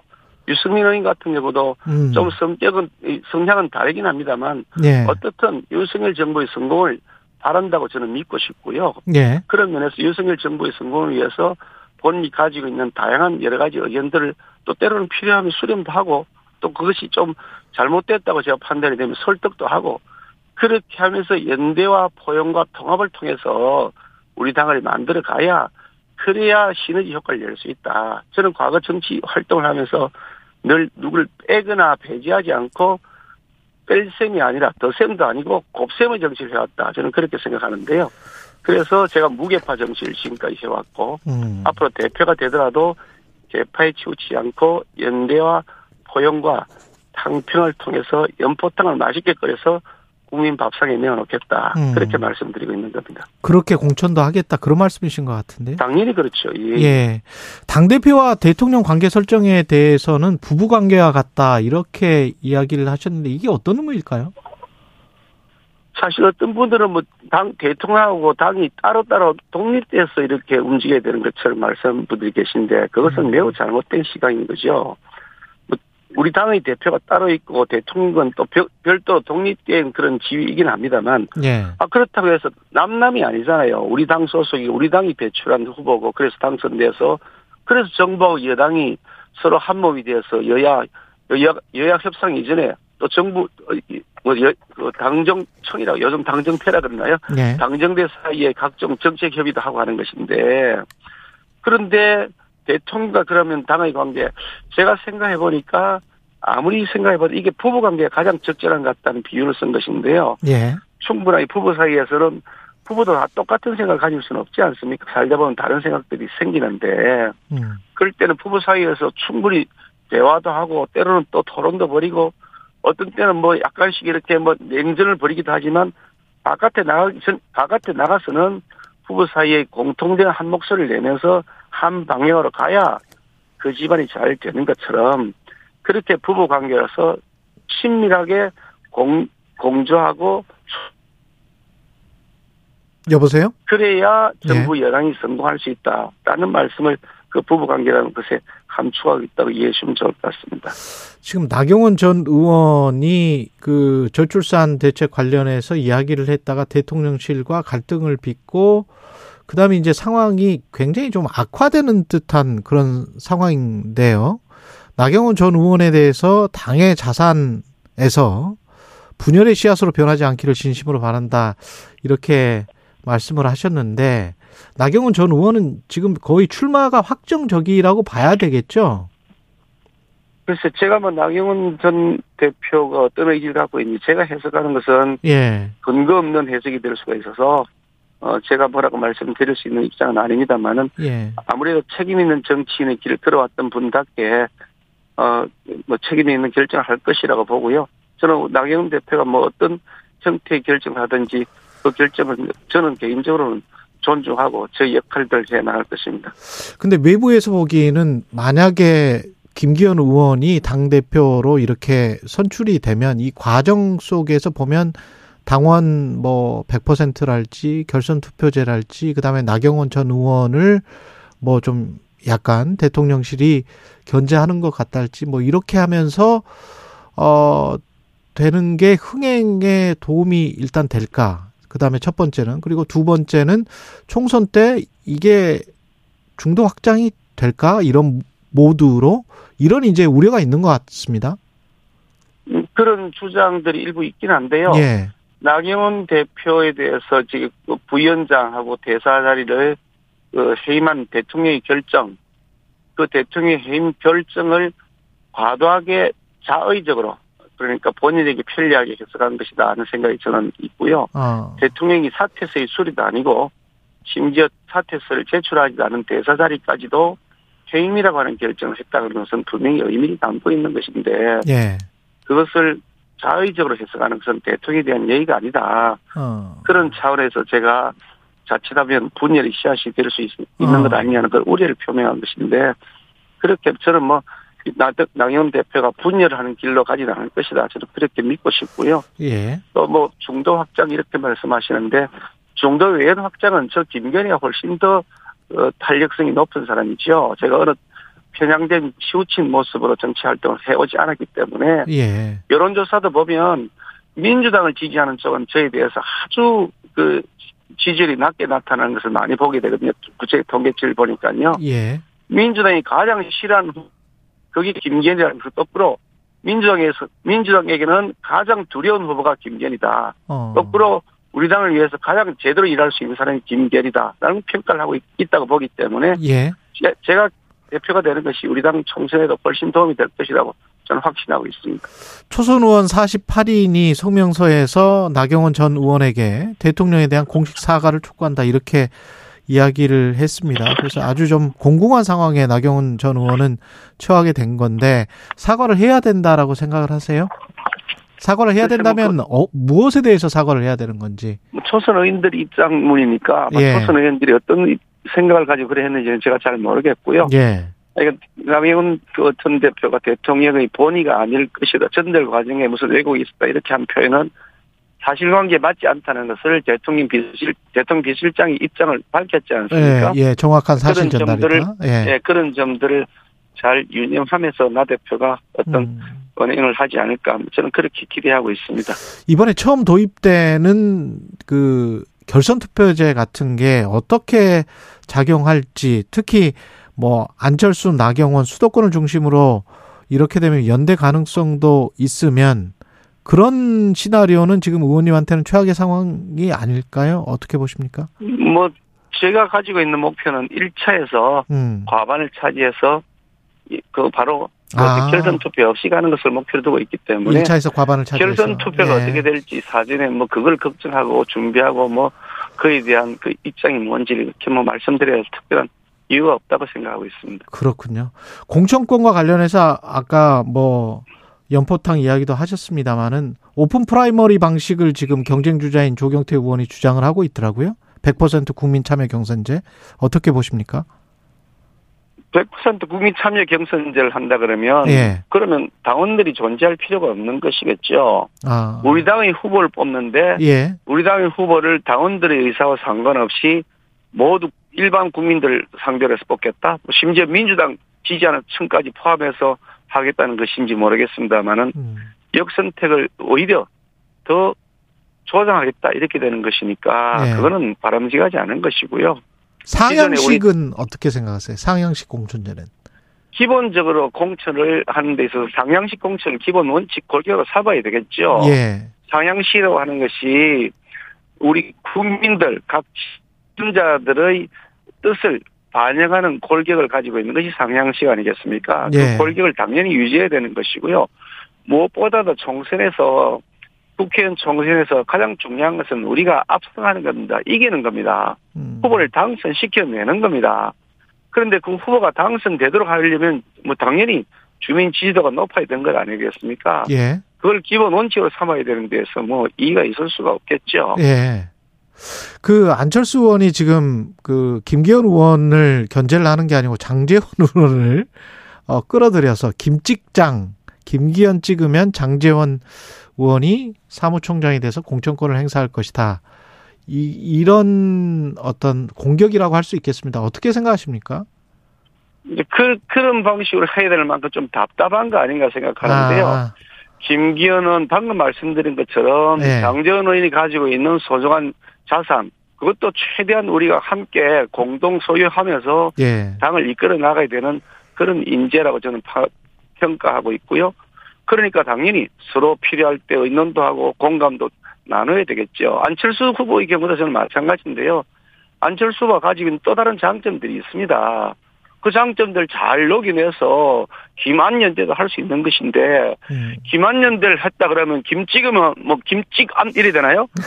그러니까 당이라고 하는 것이 연대와 통합과 포용을 통해서 커지는 것인데 자꾸 분열의 씨앗을 배태하면서 자신의 정치적 이익을 취하려 하면 그것은 옳지 못한 태도다. 아니 큰 정치를 하겠다는 분이 예.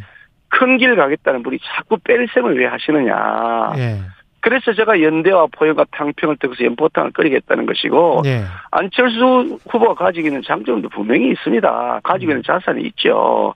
안철수 후보도 우리 장재원 의원도 또 나경원 의원도 다 가지고 있는 장점들이 있는 분이고 지금 후보로 뛰는 다른 분들 다 마찬가지인데 다 안고 가야죠. 누구는 빼겠다. 누구는 나쁜 사람이다. 그렇게 하면 안 되죠. 예. 지금 저 민주당 상황은 어떻게 보십니까? 이재명 당 대표가, 아, 당 대표 관련해서 검찰이 여러 의혹으로 지금 조사를 앞두고 있는데요. 그 민주당은 사실은 제가 작년 여름부터 계속 지적했던 걸로 기억나는데요. 예. 민주당은 이재명 대표를 껴안고서 같이 이제 뭐 늪에 빠져서 계속 더 허우적거리는 것 같다 그런 어. 생각이 드는데요. 예. 아니 비리 뭐, 뭐 방군 이래 최대 개발 비리라고 하지 않습니까? 대장동 의혹. 그 이어지는 뭐 백현동, 뭐 성남 FC 변호사비 대납 또 뭐 지난번에 뭐 좀 사실 어물쩡하게 끝났습니다만은 경 경기도 법인카드 뭐 권순일 재판 대법관과 관련된 재판거래 의혹 줄줄이 계속해서 이어지는 비리 의혹의 중심에 있는 분이 이재명 대표이신데 예.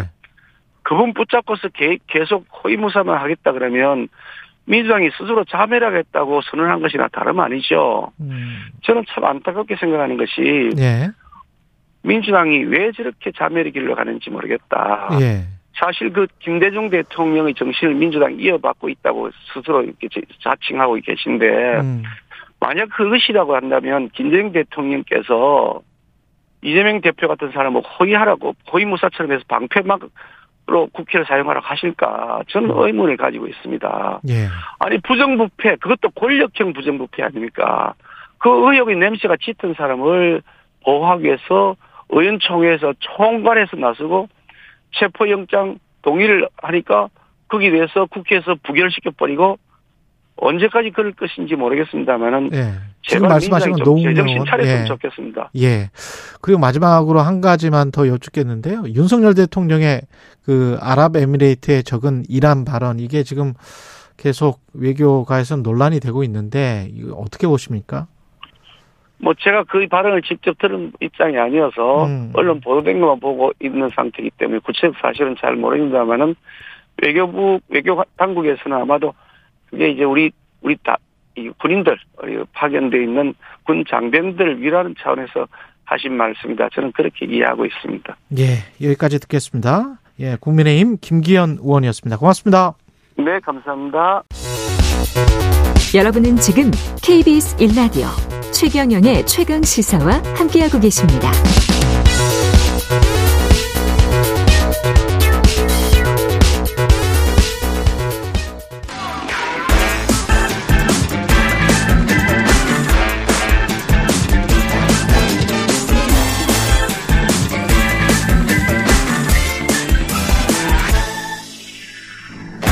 네, 한 번 더 뉴스. 오늘은 경향신문 박순봉 기자와 함께하겠습니다. 안녕하십니까? 네, 안녕하세요. 예, 들어가기 전에 김기현 의원과 이야기할 때 여론조사가 하나 더 나왔었어요.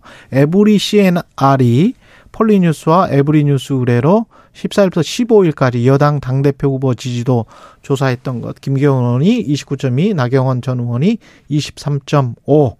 자세한 사항은 중앙선거 여론심의 홈페이지 참조하시면 되고요. 김성태 한 번 더 뉴스 오늘은 흥미로운 인물 김성태 전 의원 아니고요. 네. 김성태 전 쌍방울 그룹 회장. 예, 이분이 어떤 사람인지 조폭 출신이라는 이야기가 있는데 이건 사실입니까?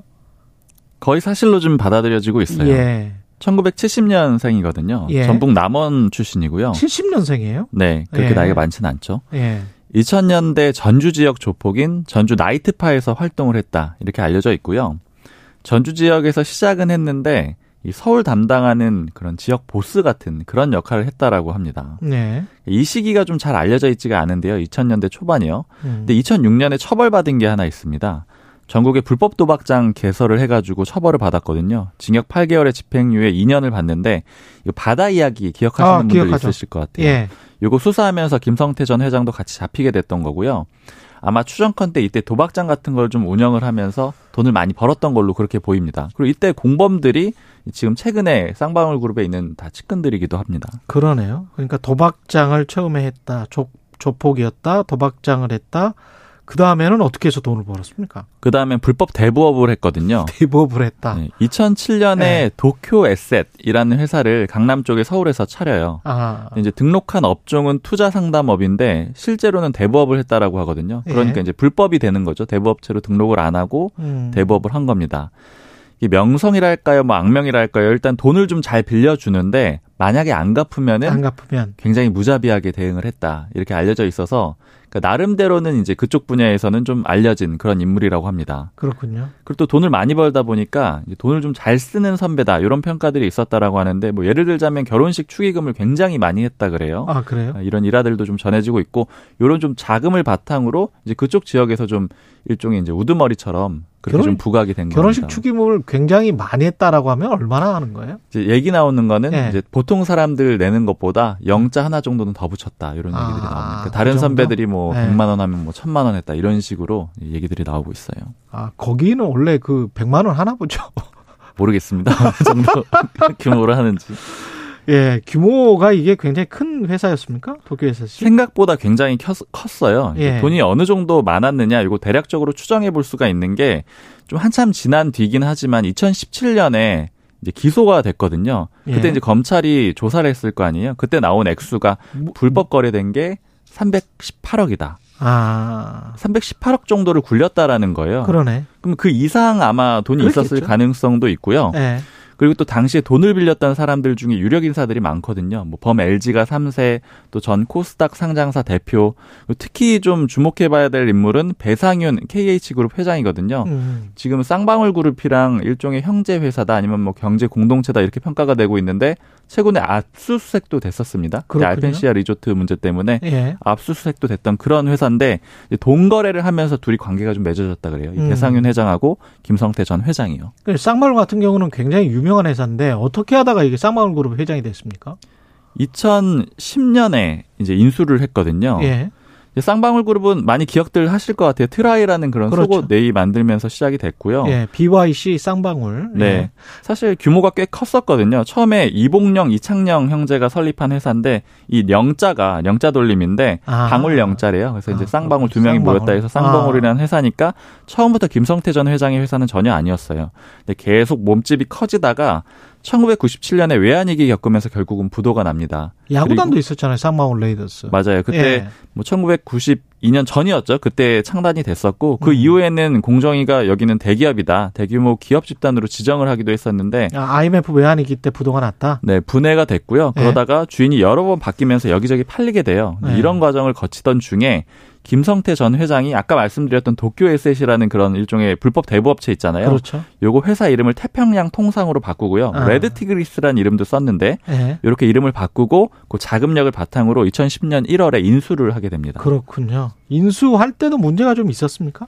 쌍방울 주가 조작을 했습니다. 주가 조작을 주가 하면서 또 인수를 했구나. 네, 뭐 예. 여기만 한 것도 아니고 유비컴이라는 회사도 또 주가 조작을 했거든요. 쌍마을이 코스피에 있었어요? 네, 네. 그렇죠. 2010년에 하고 2011년에 하고 이렇게 주가 조작을 했는데 이런 범죄가 드러난 거는 2013년이에요. 이게 음. 어떻게 드러나게 됐냐면 서울중앙지검이 증권정보 합수단이라는 그런 조직을 만들게 되거든요. 예. 조직 새로 만들면은 첫 번째 사건 굉장히 힘을 많이 쓰잖아요.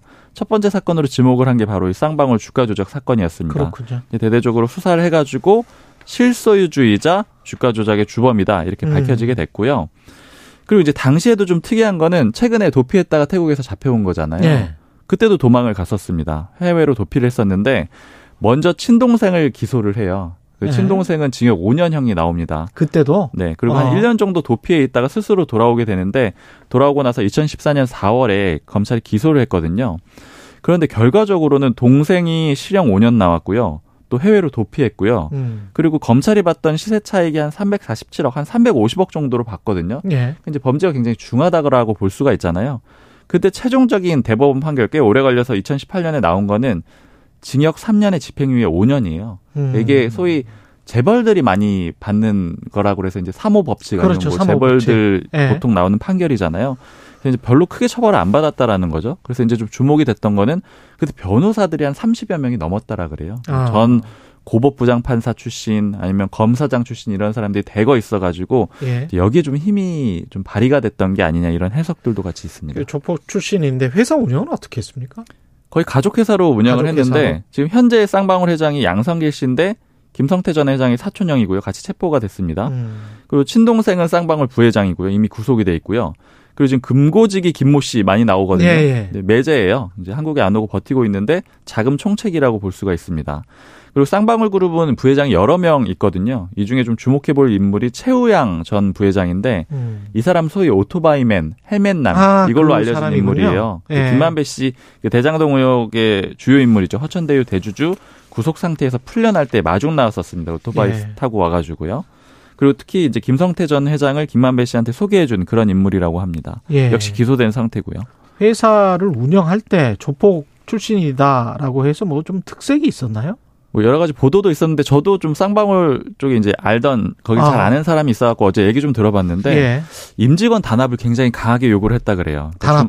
좀, 네. 음. 비안 오고 이럴 때는 다 팔당댐으로 토요일에 모여야 된다라고 합니다. 모여가지고 자전거? 이제 네 토요일이요. 회사 네. 차 싣고 가가지고 자전거 다 사준대요. 아, 사주고 그래? 세차로 싣고 가서 이제 체력 단련 같은 거 일종의 하는 거고 아, 비 오면은 뭐 남산에 가서 모여서 걸어야 되고 이런 것도 있었고. 비 오면 남산에 모여서 걸어야 돼? 네 산책 같이 뭐 산에 올라야 되고 이런 게 무조건? 있었다라고 하고요. 예. 좀 강제성이 있었다라고 합니다. 근데 또 여자 직원들은 안 불렀대요. 남자 직원들만 갔다라고 하고요. 좀 과감한 경영 방식- 방식 도 있었다라고 하는데 예. 코로나19 초기에 공적 마스크라고 해서 마스크 굉장히 구하기 힘들고 그렇죠. 좀 사기도 힘들고 이랬잖아요. 어. 그때 지호영이라는 업체가 좀 굉장히 많이 공급을 했었는데 거기 700억 규모의 계약을 딴 사람이 있었는데 예. 이제 회장이 그 사람 언급하면서 뭐 이익이 한 10% 주겠다. 그냥 좀 과감하게 이런 제안을 하기도 했다라고 합니다. 현재 지금 받고 있는 혐의를 소개를 해 주시죠. 일단 또 주가 조작이에요. 음. 지금 회사 운영하면서 전환 사채를 한 200억 원어치 발행을 했거든요. 음. 이거 자체는 불법은 아닙니다. 근데 이게 주식으로 바꿀 수 있는 채권인데 주가에 따라서 영향 많이 받잖아요. 아, 그렇죠. 그래서 유령 회사 만들어 가지고 주가 조작하고요. 또 아. 전환 사채 판돈 일부는 자기 계좌에 넣고 이런 식으로 불법을 저질렀고요. 예. 이렇게 돈 마련했잖아요. 이거 음. 가지고 일부는 이 이재명 민주당 대표가 예전에 경기지사 시절에 공직선거법 위반 사건으로 재판받았는데 그때 변호사비 대납해줬다. 이 돈이 그 돈으로 흘러갔다. 이렇게 검찰은 음. 보고 있고요. 또 대북 송금 의혹도 한 가지 있죠. 네, 네. 한 640만 달러 중국으로 일반출해서 전달한 북한에 전달한 그런 혐의도 같이 받고 있습니다. 알겠습니다. 깔끔하게 정리해 주셨습니다. 지금까지 경향신문 박순봉 기자였습니다. 고맙습니다. 감사합니다. KBS 일라디오 최경영의 최강시사 2부는 여기까지고요. 잠시 후 뉴스 일대기 그리고 아랍에미레이트에 적은 이란 발언 관련해서 한양대학교 이수 교수와 이야기 나눠보겠습니다.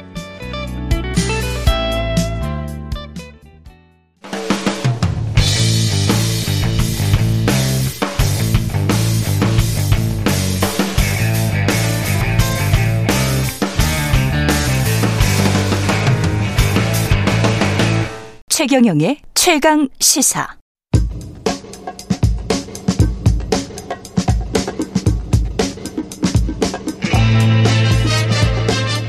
네, 우리가 접하는 뉴스의 태초부터 지금까지 뉴스 일대기를 쫙 살펴보겠습니다. 뉴스톱 김준일 수석 에디터, KBS 박대기 기자, 그들의 전지적 시점으로 분석하는 뉴스 일대기 지금부터 시작합니다. 안녕하십니까? 안녕하세요. 예. 일단 3월 8일인가요? 국민의힘 전당대회가 아, 대통령실을 비롯한 이른바 이 단은 진짜 쓰기 싫은데 윤핵관. 음. 예? 그러니까 이게 뭔가 사람들을 규정을 해버리는 방식이 싫어서 음. 이, 이런 어떤 규정하는 단어들은 그냥 대통령과 친하다라고 언론에서 불리는 사람들 이렇게 하겠습니다. 나경원 전 의원의 갈등이 격화되는 양상인데 지금 뭐 어떻게 보세요? 이게 나경원 전 의원이 거의 지는 것 같은 그런. 일단 저는 네? 이번 사태를 보면서 네. 그 쓰기 싫다고 말씀하셨는데 네. 저도 뭐 쓰는 거 좋아하지는 않지만 네. 윤핵관이라는 게 실존하는구나. 이, 있구나. 있구나. 네. 실체가 있구나. 이름은 뭐든지 간에. 실체를 파악하는 과정인 것 같아요. 예, 그런 생각이 들었고요. 예. 어, 또 하나는 이제 많은 분들이 떠올리실 거예요. 예전에 이제 진박 감별사 논란. 그렇죠. 예, 사건이 떠올리실 텐데 그때랑 비슷한 점도 있고 좀 차이점도 있는 것 같습니다. 음. 비슷한 점이라고 하면 결국은 대통령과 당내 인사의 갈등. 어, 그리고 이제 차이점이라고 하면은 그때처럼 아직까지는 이제 본격적인 어떤 여당 내의 분열이나 이런 것들은 없죠. 예. 없, 없나? 글쎄 뭐? 아직 아직은 완전하게 시작된 건 아니다 이런 생각이 듭니다. 모르겠다. 예. 일단 굉장히 익숙하다. 익숙한 좀 뒤에 좀 설명을 드리겠지만은 익숙한 모습이다. 예, 익숙한 모습인데 예. 이 소위 말하는 보수 정당하고 진보 정당하고 개파 갈등의 양상이 달라요. 예. 그 역사를 보면은 보수 정당은 개파 갈등이 항상 대통령을 중심으로 대통령과 누가 가깝냐 뭐냐 그리고 이인자를 쳐내느냐 안 쳐내느냐 이런 거를 중심으로 항상 개파 갈등이 벌어졌어요 주로. 그렇습니까? 그리고 민주당 계열은 진짜로 진짜 여기야말로 진짜 우리가 생각하는 그 개파 갈등 네. 여- 유구한 역사가 있거든요. 신민당부터 해가지고 아, 이철승계, 이철승? 김영삼계 해가 네. 유진산계 반유진산계 해가지고 뭐 네. 유구한 역사가 있는데 어쨌든 굉장히 익숙한 지금 장면이고 그게 2015년 16년에 있었던 진박감멸사 요거부터 시작을 해서 상당히 이제 익숙한데 다만 그때하고 결정적인 차이가 하나가 있어요. 예. 그때는 박근혜 대통령 4년 차예요. 예. 그리고 지금은 이제 아직도 1년 정도도 안 됐어요. 그렇지, 그렇지. 그러니까 윤석열 대통령의 힘이 가장 셀 때고 이때는 박근혜 대통령의 힘이 빠지기 시작했대서 다들 이제 차기를 생각하던 때였다. 이게 그렇죠. 결정적인 차이라서 지금 여론조사나 이런 것도 어. 좀 다르게 나오는 양상이 그런 거에 좀 기인한다고 봐야 될 것 같아요. 그, 그때는 2016년이었잖아요. 2016년이니까 4년 차 때였죠. 그 총선이. 그렇죠. 예. 그때 상황을 좀 한번 이야기를 들어볼까요? 그때랑 지금이랑 어떻게 어떤 거는 같고 어떤 거는 다른지. 일단 용어들이 그때가 정말 화려했습니다. 기억하실지 모르겠는데 예. 친박 뭐뭐 이런 거부터 시작해가지고 친박, 뭐 예. 찐박, 탈박, 대박, 범박, 변박, 짤박, 호박, 애박, 복박, 백 뭐 이게 다 이런 말들이 나왔어요. 뭐야? 그러니까 제가 간단하게 말씀드리면은 뭐 진박은 진짜 친박이라는 거고 예, 가박이라는 말이 있어요. 가짜 친박, 가짜 예, 친박. 용박도 있었어요. 윤박? 박근혜를 이용하는 사람 아. 친박들. 호박이라는 것도 있었어요. 호박은 박근혜를 박근혜를. 좋아하는 예. 사람들, 애박은 박근혜를 사랑하는 사람들, 복박은 당으로 복귀한 친박, 홀박은 혼, 홀대받는 친박, 범박은 범 친박계, 멀박은 멀어진 친박, 막 이런 용어들이 있었거든요. 야, 너무하다. 근데 지금도 요 정도 급은 아닌데 그렇죠. 지금 나오는 단어들을 보십시오. 지금 친윤이 친윤. 있었죠. 그리고 유, 비- 윤핵, 윤핵관. 네, 윤핵관, 네? 친윤 있는데 비윤, 반윤 이런 게 있는데 지금 네. 진윤이라는 단어도 나왔고요. 멀윤이라는 단어도 나와요. 이제 나경원 의원 보고 반윤은 아니고 멀윤 같아. 뭐 이런 멀류는 뭐 멀리 떨어져 있는. 멀어진 윤, 멀어진. 아, 멀어진 윤. 예, 예, 예, 윤. 멀어져 가네. 범윤 뭐.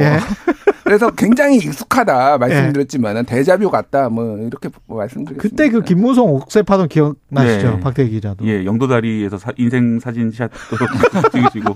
그 어떤 그 부산 아니세요? 원래 고향이? 아, 예, 저도 예. 경도 부산이고요. 영도다리는 참 좋은 곳입니다. 그리고 어, 당시 이제 옥새 파동이라고 해서 옥새를 들고 이제 간 걸로 생각하시는 분들이 있는데 정확한 팩트를 보면은 옥새를 들고 간 것은 아니고 예. 다만 이제 그 도장을 안 찍어주고 이제 부산으로 내려갔기 때문에 문제가 됐던 것인데 도장은 가지고 왔습니까? 실제로? 그거는 정당 좀, 도장? 예, 정당은 안, 안 가지고 왔다는 그런 기사들도 있고 아, 그렇습니다. 그래요? 예, 그렇기 때문에 예. 중요한 거는 이제 본인이 안 찍는데 딴 사람이 찍을 수 없는 거기 때문에 결국은 이제 옥새 파동이라 불린, 불린 거- 불렸던 것이고요. 일종의 인감 같은 거잖아요. 그리고 그죠? 사실 이제 예. 김무성 당시 새누리당 대표 같은 경우에는 한때는 친박 자장 1호 친박이라 불렸던 그런 정치인이거든요. 그렇죠. 예, 그런데 어 그리고 이제 2007년 대통령 후보 경선에서는 캠프 조직 관리도 맡았던 사람인데 음. 어 그렇게 사이가 멀어지면서 이제 그때 어 공천을 결국 둘러싸고 그랬죠. 예. 뭐 상향식 공천할 것이냐. 여부라든지 또 이제 친박 인사들이 공천 문제 뭐 이런 것들 때문에 결국 아. 이제 멀어져 가지고 그 사태가 벌어졌고 결국은 그게 이제 대통령 탄핵까지 이어지는 그 일련의 사태의 시발점이 됐던 그런 효과가 있습니다. 분당하지 않았어요, 이때? 유승민 의원. 뭐 그러니까 탄핵 이후에 분당이 된 거죠. 바른 미 네. 바른 정당, 바른 미래당 뭐 이렇게 아, 탄핵 이제 이후였구나. 예, 예, 예. 네. 그렇게 된 거고. 음. 그래서 아까 전에 제가 대통령하고의 그러니까 보수 정당은 음. 집권을 더 오래 했잖아요. 과거까지 이제 아. 하자면은 그럼요. 그러니까 네. 이 대통령하고의 관계 때문에 이런 유- 이게 개파 갈등이 생겨요. 아. 그러니까 대표적인 게 이거예요. 박정희 박정희 시절 때 네. 김종필 공화당 의장이었거든요, 당시에. 차기로 이제 박정희 대통령이 삼선은 아- 뭐 이제 안 하는 걸로 이렇게 음. 나오니까 근데 차기로 했는데 박정희 대통령이 찍어 눌러가지고 정계 은퇴를 시켜버렸어요, 김종필을. 아 그렇다. 예. 맞다. 그러면서 그 때 형 어. 그때 이제 그 정치 그 김종필을 지지했던 그 네. 세력들이 다 중정에 끌려가서 고문까지 당합니다. 이게 국민복지회 사건이라는 뭐 이런 게 있었어요, 하여간. 와. 그래가지고 그런 네. 역사가 있어요. 보시면 알겠지만 항상 대통령을 중심으로 이게 개파 갈등이 있었어요. 네. 뭐 친이 친박도 어떻게 보면은 뭐 그 전에도 있었지만 결국은 이 이명박 정부 때각 막 찍어 누르면서 아. 대통령을 중심으로 있었던 거잖아요. 또 과거에 보면은 이제 그 저기 누구죠? 노태우 정부 때 음. YS계하고 그때 이제 박철원, 육공의 황태자 박철원 그렇죠. 여기도 대통령의 뜻을 중심으로 이렇게 해서 어, 개파 갈등이 있는 이런 이제 양상이에요. 이회창, 김영삼도 마찬가지고. 음. 근데 민주당은 좀 달라요. 예. 민주당은 유구한 야당의 역사에 정권을 못 잡은 야당의 역사가 있잖아요. 그러니까 여기는 진짜 지역 연합이에요. 지역 연합. 그래서 상도 동계, 동교 동계 예를 예. 들면은 친노하고 동교 동계 갈등도 있었고 친문하고 안철수계 갈등도 있었고 그 전에 아까 도 말씀드렸지만 어. 김영삼계, 이철승계 그래가지고 굉장히 다릅니다. 그래서 이게 용어에 굉장히 재밌는 부분이 있어요. 음. 이게 어떤 정당의 의식 구조를 반영을 하는데 지역위원장이란 말이 있잖아요. 예. 이건 민주당에서 쓰는 거예요. 음. 저 국민의힘 보수 정당은 당협위원장이라고 쓰거든요. 그렇더라고요. 왜 이게 다르냐? 왜 달라요, 그거? 그러니까 지역위원장 한마디로 지역을 관리하는 보스입니다. 이 사람들이 다. 아. 지역 연합이에요. 이 예. 민주당의 역사는 그러니까 예. 지역을 관리하는 보스라는 느낌이 강하고 당협위원장은 예. 중앙당에 협조하는 사람들이에요. 그러니까 아, 그래요? 예 당원 협의회 운영위원장이거든 정원 정확하게는 그렇군요. 그러니까 이런 이런 어떤 무의식 중에 이런 게 투영된 거예요. 그러니까 그러니까 아. 대통령의 관계가 이제 보수 정당은 상당히 중요하고 뭐이 민주당 계열은 이제 다르다 이런 민, 이런 예. 민주당 계는 지역 중 지역에서 확실히 뭔가 터전을 잡아야 되는 그런 거네요. 그러니까 그리고 원래 네. 태생 자체가 네. 지역에서 각각의 각자의 이제 네. 공건 영주처럼 있다가 저 독재 정권을 타도하기 위해서 연합을, 한 연합을 거예요. 한. 그런 여- 유구한 역사가 있다, 있다 보니까 실제 우리가 생각하는 개파 갈등은 오히려 민주당 계열에 더 많았다. 예. 기억에 남는 개파 갈등 사례가 있습니까? 어, 특히 민주당 같은 경우에는 네. 그 노무현 대통령, 노무현 전 대통령 탄핵 아. 사건 이것도 이제 그러네. 사실은 이제 일종의 개파 갈등에 시작됐던 사건이고요. 예. 그것도 대통령과 사실 이제 우리나라에서 예. 개파 갈등은 여야 집권 어느 길을 막- 막론하고 있었는데 최근 몇 년간 좀 잔잠했었거든요. 이제 이 그렇다가 다시 지금 예 이제 다시 다시 한번 터지기 시작한 게 아닌가 여당이. 지금 세게. 그다음에 민주당도 지금 개파 갈등이 있, 는 거예요? 있다고 보십니까? 뭐 있다고 봐야죠. 예. 뭐 친명과 비명 뭐 이렇게 이렇게 확 나눠져 있습니까? 의원들별로?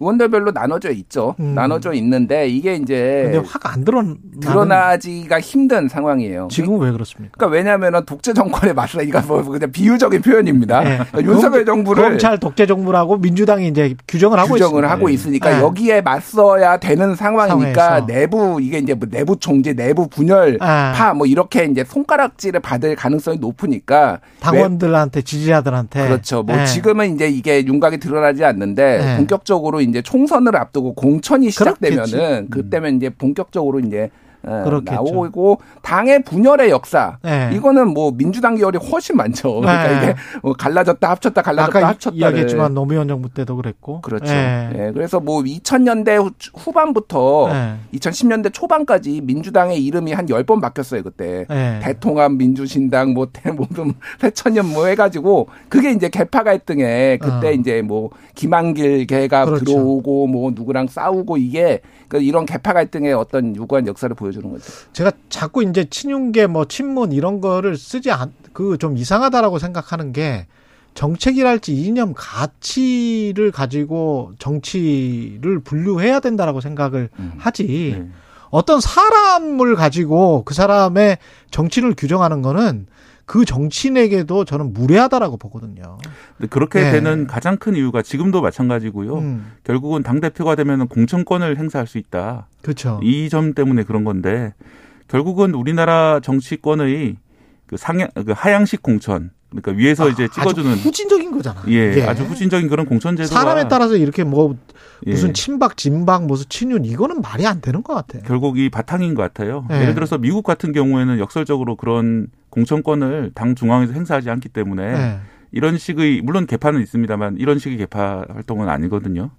그러니까 친 바이든 뭐 친 트럼프라고 해도 분명히 정책이나 가치를 동조를 한단 말이죠. 음. 그게 국권이 있고 안 되면 그러면 분당을 하든지 둘 다 아니 생각이 다르면 분당을 해야죠. 그게 정당인데.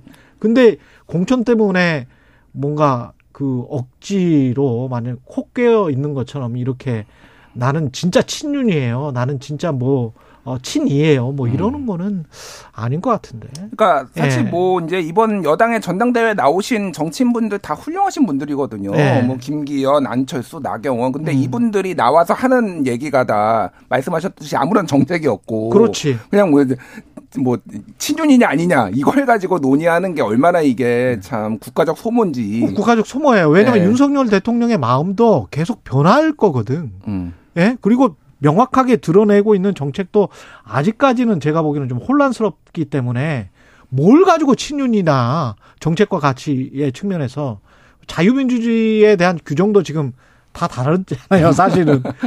여당, 야당, 그 다음에 그 안에서도 지금 다 다를걸요. 음. 그, 그 어떤 뭔가 미묘한 회색지대가 너무 많은 것 같아요. 근데 다만 이제 네. 한국에서 상향식 공천이 정말 어려운 이유는 두 가지가 있습니다. 음. 하나는 한국은 고도의 중앙 집권 사회예요. 그렇지. 그러니까 모든 자원 배분이 지금도 그러니까 선거가 아니더라도 예. 서울에서 나눠주는 방식으로 지금 모든 자원 배분이 이루어지고 있잖아요. 그렇죠. 지자체. 그거 너무 익숙한 거예요. 그러니까 그렇죠. 그러니까 중앙당에서 뭔가를 해, 해- 해주는 거. 네. 그리고 또 하나는 이제 상대방을 적으로 규정하기 때문에 이 중앙에서 효율적으로 사람들을 내리 꽂아서 이를테면 적과 싸우기 위해서 이렇게 해야 되는 거예요. 그러니까 이 다원주의에서는 적, 저 독재 정권이면 독재 정권, 뭐 좌파면 좌파 여기하고 싸우는데 효율적이지 않다라는 거죠. 그러니까 음. 그런 식의 인식들이 강하기 때문에 이거를 다들 받아, 하향식 공천에 자연스럽게 받아들이고 있는 측면도 있는 거예요. 저는 그 예. 대표적으로 이제 적과 싸우면서 닮아간다 이런 현상이라고 적과 생각하는데 싸우면서 닮아간다? 예, 예. 생각하는데요. 그 설령 이제 물론 이제 상향식 공천이 항상 답은 아니고 이상한 사람을 후보로 낼 수가 있죠. 상향식 공천하면은 뭐 지역의 보스가 후보가 계속 나올 수도 있고 한데 그러면 선거에서 심판을 받게 됩니다. 그 정당은 음. 나중에 이걸 결국 공천하는 이유는 선거에서 다- 되기 위해서인데 그런 식의 상향식 공천을 하게 되면은 당원들이 결국 책임을 져야 되는데 음. 지금은 이렇게 당원들이 책임지는 것이 아니라 위에 있는 한 사람이 자기가 이제 편할 대로 누리고 또, 또 책임도 때- 뭐 때려가 질 수 있는 이런 식의 구조인데 이게 아니라 전체 정당이 어, 책임을 지고 그다음에 자기한테 가장 좋은 사람을 공천하는 식으로 돼야죠. 그렇겠습니다. 예. 김준일 대표는 네. 수석 에디터는 뭐 첨가할 말씀 없으면 끝냅니다. 어, 예. 그냥 뭐 오- 올해 말을 예. 지켜보면은 아주 흥미진진할 것 같습니다. 올해 말, 예, 예, 예. 내년 초 재밌겠다. 예, 정치공학적 이야기였습니다. 뉴스톱 김준일 수석 에디터, KBS 박대기 기자였습니다. 고맙습니다. 감사합니다. KBS 일라디오 최영련의 최강 시사 듣고 계신 지금 시각 8시 44분입니다.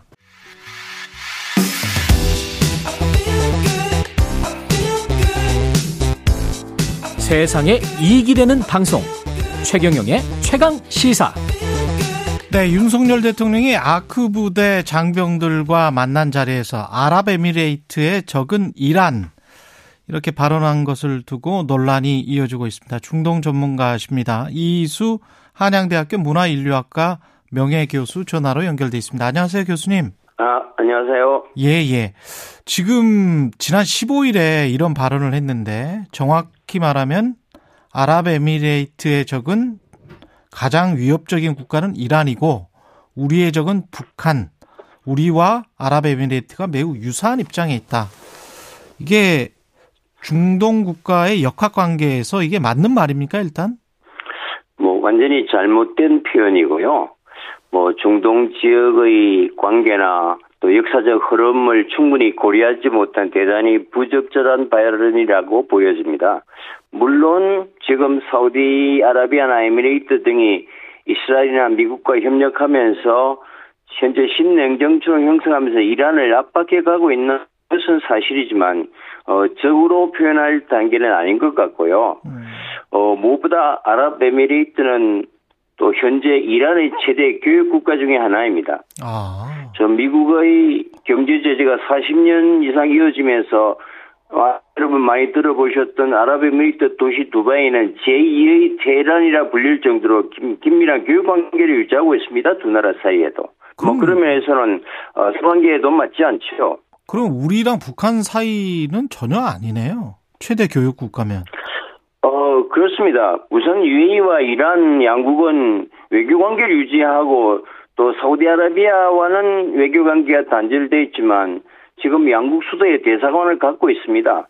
또 최근 UAE가 또 사우디아라비아와 이스라엘과 합력하면서 또 양국 해안을 가로지르는 호르무즈 해협의 그 아부 무사라는 섬이 있는데 거기다 영유권 문제로 이란과 불편한 관계인 것은 사실이지만 어 이를 적으로 표현하거나 남북 관계로 비유하는 것은 전혀 사실과 다르고 뭐 잘못된 인식 같습니다. 그렇군요. 역사적으로도 어 이란과 아랍에미리트는 오랫동안 한 나라인 적이 훨씬 길었고요.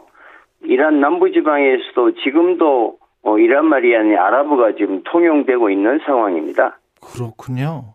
근데 이 대통령실은 우리 장병들을 격려하기 위한 취지의 말씀이었다. 불필요하게 확대 해석되는 일이 없기를 바란다. 이렇게 이야기를 했는데 이게 납득이 됩니까? 저는 그렇게 생각합니다. 우리가 지금 분단 국가지 않습니까? 예. 그럼 분단 국가의 지도자로서 오히려 국제사회에 책임 있는 국가의 하나로 어, 화해나 평화의 메시지를 내고 갈등 중재 역할을 해야 될 판국에 오히려 양국 관계에서 긴장을 정복시키는 결과가 될까 우려스럽고 그런 면에서 어, 국제사회 일반적인 인식과도 매우 동떨어지는 외교적 행보로 어, 평가됩니다. 그렇군요. 한반도의 평화를 위해서도 이건 부적절한 발언이다 이런 말씀이신데 이란 외무부도 지금 강하게 반발하고 있는데요. 이란과 우리나라 간의 관계에 어떤 부정적인 영향이 있을지 이것도 좀 걱정이 되네요. 네, 상당히 강경한 반응이 나왔고요. 공식적으로 우리 정부에 뭐 이제 요, 입장을 요청하는 상황이니까 그렇지 않아도 지금 우리 은행이 보유하고 있는 이란에 지급해야 될 금융자산 약 8조 원의 지급 문제 때문에 어 굉장히 불편한 관계거든요. 물론 그것은 이란 제재 방침에 묶여 있어서 약속 이행을 못 하고 있는 뭐 그런 상황인 것은 분명합니다. 이런 불편한 양국 관계의 미래에 결국 도움이 안 된다고 보여지고요. 어, 최근에 이란이 뭐 히잡 시위로 정권의 위기에 몰리고 또 시위자들에 대한 반인권적인 사형 집행이 이루어지면서 미국이나 또 유럽 글로벌 세계의 강한 비판과 압력을 받고 있지 않습니까? 이런 상황에서 오히려 이란에 대한 자극적 표현은 시기적으로도 적절해 보이지는 않습니다. 예. 근데 이란 현지 신문에서 한국 선박이 호르무즈 해협 통과할 때 사태가 이 사태가 해결되지 않으면 이걸 차단할 수도 있다. 이렇게 말했다는 게 이게 사실인가요? 네, 이란 현지 카이한이라고 하는 이제 신문인데 물론 친정부 신문이기는 하지만 어 뭐 실현되기는 뭐 다른 문제입니다만은 음. 그 페르시아만에 있는 호르무즈 해협 항행에 한국 선박의 통행 차답을 위협한 적이 있고 어 사실은 한국 선박을 납포한 경험이 있기 때문에 어 단순한 위협이 아니라 양국 관계가 악화되면 이런 사태도 우리가 충분히 예견할 수는 있을 것 같습니다. 경제적으로도 어떤 타격이 올 수가 있겠네요. 이란과 계속 여기가 석유 부국이기도 하지 않습니까? 이란이? 뭐 세계적인 산유국이고 또 천연가스고 어 사실 이란의 경제 규모를 보면 우리가 흔히 GCC 여섯 나라 사우디아라비아, 카타르, 쿠웨이트 같은 산유국들 있지 않습니까? 네. 이런 나라 인구 다 합해봐야 이란 인구 반도 안 되는 규모의 경제를 우리가 무시할 수는 없고요. 한 2억 명을 먹여 살릴 수 있는 자원 부국입니다. 뭐 일시적으로 미국의 제재 하에서 우리가 아랍에미레이트나 사우디와 어떤 경제적인 협력을 강화할 수밖에 없지만 우리 국익의 차원에서 결코 미래 협력 동반자로 우리가 무시하거나 적으로 돌릴 나라는 결코 아닌 거죠. 아, 큰일이군요. 외교부가 어떤 그 우리 입장을 제대로 잘 전달했을까요? 어떻게 해야 된다고 보십니까? 뭐 외교부에 명확한 해명이 있어야 될 것 같고요. 뭐 진정성 있게 이란을 계속 설득하는 작업 당연히 있어야겠고요. 필요하면은 또 우리 국익과 미리 동반자적 관계를 고려한다면 대통령의 직접 해명과 사과도 뭐 필요해 보이는 상황입니다. 예, 대통령의 직접 해명과 사과도 필요하다. 국제 정세가 앞으로 이란과 한국의 관계 뭐 이런 것들이 어떻게 또 바뀔지도 모르잖아요. 이란과 미국의 관계도 어떻게 바뀔지도 모르고 어떻게 생각하십니까?